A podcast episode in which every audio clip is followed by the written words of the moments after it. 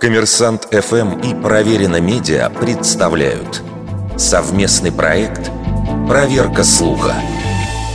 Правда ли, что исландское телевидение несколько лет не работало по четвергам?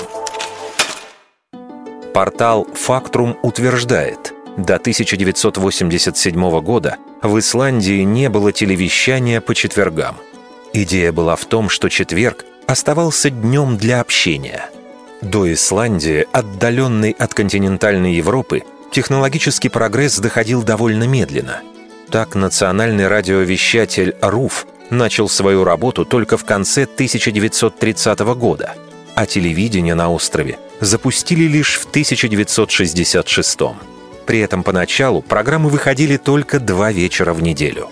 Подтверждение того, что национальное телевидение почти двадцать лет не работало по четвергам, можно найти довольно легко.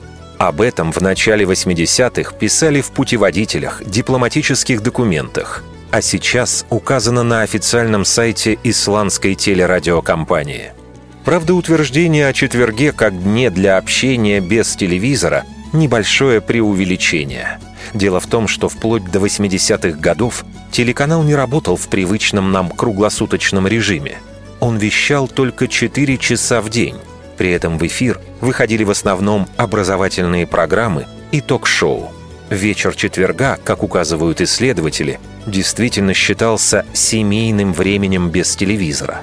Но ситуация изменилась, когда в Исландии появился второй частный телеканал с большим количеством развлекательного контента, и государственный РУФ был вынужден включиться в борьбу за зрителя.